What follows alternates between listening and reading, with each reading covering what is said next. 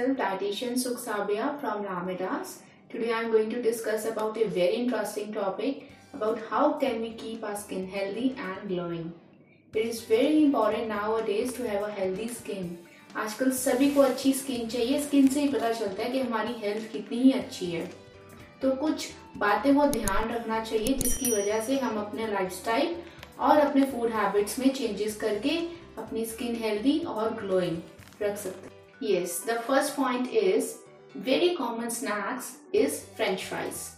French fries is what we eat and we give to our children also. It is nowadays ready to cook. It is very easily available.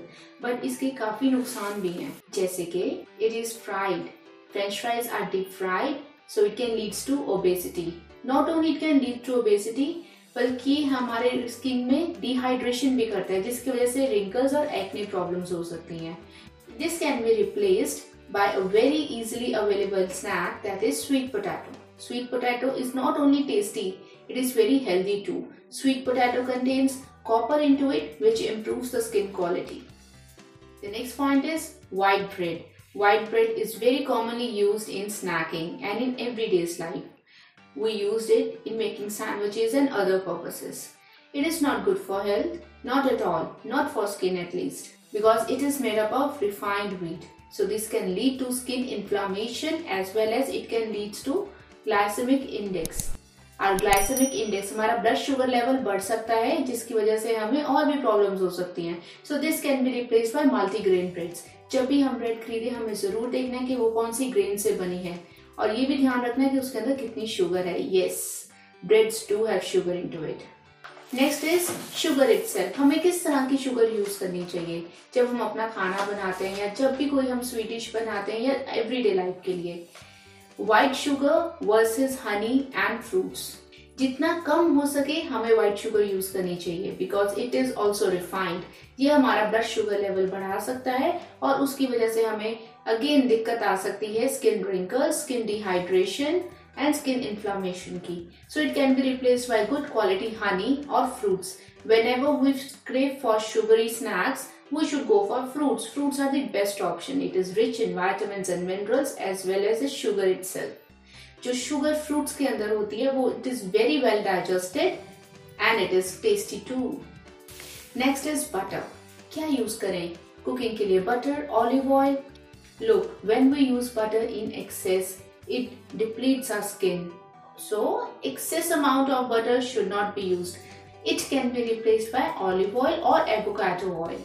Avocado oil, if it is not available at home, so we can replace it with olive oil also. Virgin olive oil is very good source of antioxidants too.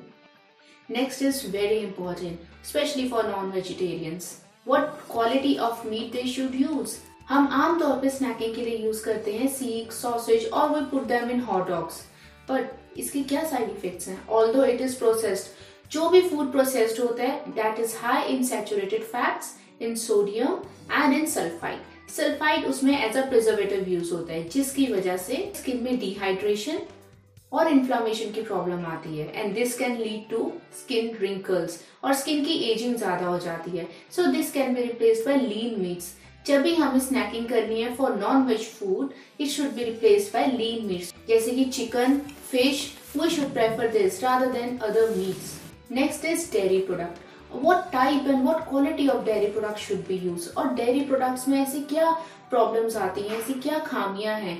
दूध पीने से तो skin अच्छी होती है, दूध P के गोरे हो जाते हैं। लेकिन हमें इस चीज़ का ध्यान रखना है कि हम हाई फैट मिल्क ना पिए।